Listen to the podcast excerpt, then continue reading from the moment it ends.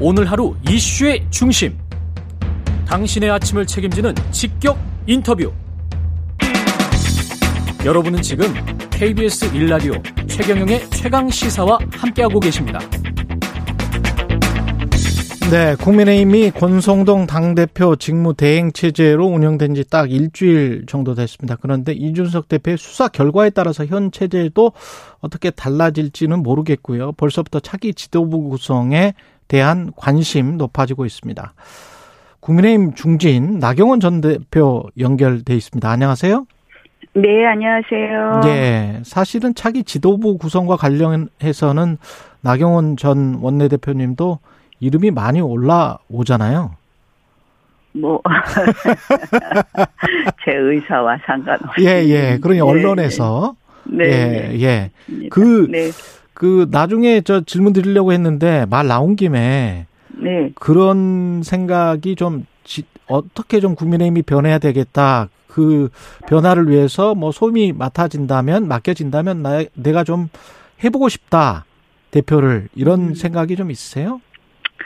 아유, 뭐, 그, 자리라는 게 제가 네. 원한다고 꼭 되는 건 아니고요. 여러 번 네. 상황하고 맞는 거, 맞, 맞을 때 그 자리에 갈 수 있는 것 같습니다. 근데 네. 그게 이제 전당대회가 또 언제 열리느냐에 따라서 굉장히 다를 것 같아요. 지금 만약에 전당대회가 열린다. 음. 그렇다면 저는 이 초기에 국정 동력을 확보할 수 있도록 여권 내에서 굉장히 어 대통령에게 힘을 실어주는데 굉장히 집중을 해야 된다고 생각을 하고요. 예. 또 내년 뭐 하순 뭐 6월 원래 이제 정기 전당대회는 내년 6월인데요. 그렇죠. 그때 전당대회가 열린다면 역시 그 다음 총선을 위해서 음. 역할을 어떻게 해야 되느냐에 대한 고민이 많겠죠. 음. 뭐 이름 같은 역할일 것 같.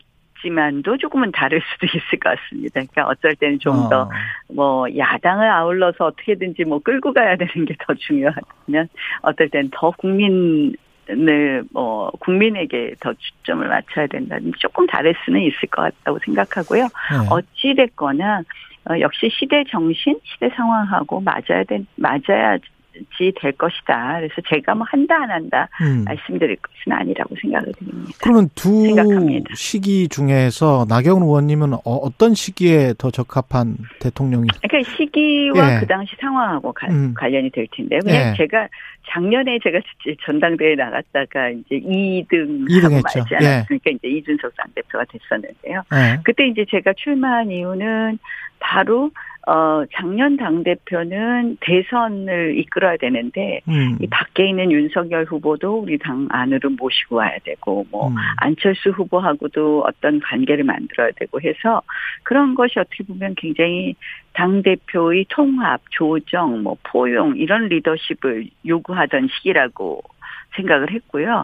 그런 부분을 제가 일정 부분 잘할 수 있다고 생각을 해서 출마했었거든요. 예. 그래서 뭐 시대 상황 같은 걸 좀 보죠. 근데 음. 아 지금은 너무 저 야권이 이 국정 동력을 좀 음. 어떻게든지 끌어내리려고 하는 것이 굉장히 안타깝고요. 그래서 네. 그런 걸 좀 잘 조율해야 될또 어, 시기 아닌가. 그러니까 야권의 이런 것에 대해서 조율보다는 야권의 어. 이런 것에 대해서 좀 맞설 건 맞서고 어. 또 대통령에게는 좀 직언을 해, 할 것은 하고 어. 이런 좀 여러 가지 그런 리더십이 필요할 때 아닌가 이런 생각은 합니다. 그 지지율을 뭐, 권성동 원내대표께서 당 대표 대행으로 잘 하시, 해주실 것을 또 기대하고요. 네. 잘 하고 계십니까? 뭐 이제 일주일 되셨는데 네. 대통령하고의 소통에 있어서는 어. 뭐 직접 소통을 그동안 오래 해오신 분이니까 음. 좀잘 하셨으면 하는 그런 생각이고 하시지 않을까 이렇게 기대도 해봅니다. 지지율 하락이 최근에 계속되고 있는데 대통령 이거는 네. 아까 말씀하신 야권이 끌어내리려고 해서 그런 거라고 생각하세요? 아니면 어떻게 생각하세요? 저는 일부 요인은 분명히 우리 음. 여권이나 저 대통령실 잘못이 있는 것은 사실이라고 생각을 합니다. 네. 이제 많은 분들이 지적하시는 뭐 인사 문제라든지 어 잘하려고 했던 소통의 방식이 다소 불편하게 한 부분이라든지 뭐 이런 것도 있는데요. 음. 저는 사실 지금 야권의 이 국정 동력을 좀 발목 잡고 끌어내리려는 한 거 하는 이러한 어, 모습이 좀 지나치다. 최근에는 탄핵 이야기까지 꺼내고, 꺼내고 있어요. 음. 전 정말 깜짝 놀랐습니다. 우리 지금 정부 출범한 지 100일도 안 됐거든요. 그런데 이 여론조사랑 제가 이렇게 보면요.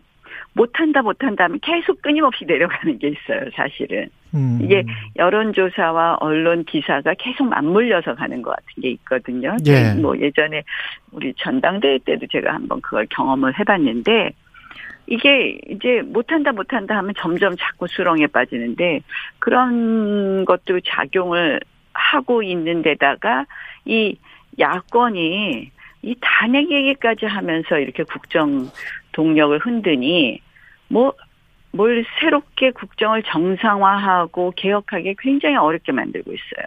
근데 음. 사실 아시다시피 지금 굉장히 대한민국이 위기 아닙니까? 예. 글로벌에서 새, 시작된 여러 가지 위기가 있는데, 아, 야당이 해도 너무한다 하는 생각이 들고요. 음. 이걸 딱 보는 순간, MB 정부 초기에 소고기 촛불 시 기억하시죠? 예.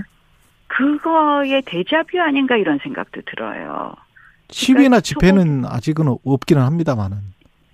아니, 네. 그러니까 이제 그것과 똑같은 형식으로 예. 하지 않겠죠. 근데 예. 기억하시잖아요. 그 예. 미국산 소고기 먹으면 뭐 뇌에 구멍이 숭숭 나느니 하면서 온갖 정말 거짓말로 다 국민들을 호도하고 그렇게 해서 MB 집권 초기에 국정 동력을 확 떨어뜨렸잖아요. 음. 지금은 이제 보니까 뭐 뭐 사적 채용이니 이제 뭐 그걸 국정조사하자 그러면서 시작을 하는데요. 음. 좀 심하다. 어, 야당이 좀 심하다는 생각이 듭니다. 빌미를 제공한 측면도 있지 않습니까? 그 사적 예, 채용이나 뭐 이런 것들은? 아니, 그러니까 저희가 예. 비밀을 네. 제공한 것은 저희가 스스로 고쳐야 되겠죠. 네. 그 부분은 저는 대통령실도 인지하고 있고 음. 고치려고 노력하신다고 봅니다. 노력한다고 보는데요. 음. 예컨대 이제 사적 채용만 해도요. 예. 사실은 이걸 사적 채용 프레임으로 씌우는 것에 대해서 정말 놀라 놀랍다라는 생각이 듭니다. 음. 이제 아시다시피 대통령실은 어, 각 부처에서 파견한 공무원도 있겠지만, 예. 우리가 그러잖아요. 어공이라고. 예, 어쩌다, 어쩌다 공, 무원 예. 어쩌다 된 공무원. 예. 그러니까 한마디로 이 별정직 공무원은, 어, 일종의 무슨 공개 채용의 절차로 하는 것이 아니라, 이 다 추천을 받아서 채용하게 되, 되어 있습니다. 그래서 어. 그 추천을 어떻게 받게 되냐? 보통은 캠프 인수위 때 같이 일했던 분들 중에서 들어갑니다. 예. 많은 그래서 국회 보좌진으로서 일했던 사람들이 들어가기도 하고 캠프 때부터 와서 고생한 사람들이 들어가기도 합니다. 음. 그래서 그런데 캠프에 와서 일한 사람들이 다 들어가지는 못하죠. 캠프 때는 워낙 많은 분들이 도와주시니까. 음. 그래서 그 중에서 능력을 인정받고 또 뭐 그동안 일을 해서 호흡을 맞춰온 분들이 들어가는 건데요. 음. 지금 뭐 뭐 지인 아들이라고 채용됐다는 분들이 다 보면 캠프 때부터 일을 했다는 거거든요. 음. 그럼 그걸 갖다가 사적 채용이라는 걸 씁니다. 그러면 문재인 대통령의 청와대는 어땠는지 한번 묻고 싶어요. 그걸 다 공개 채용을 했었는지.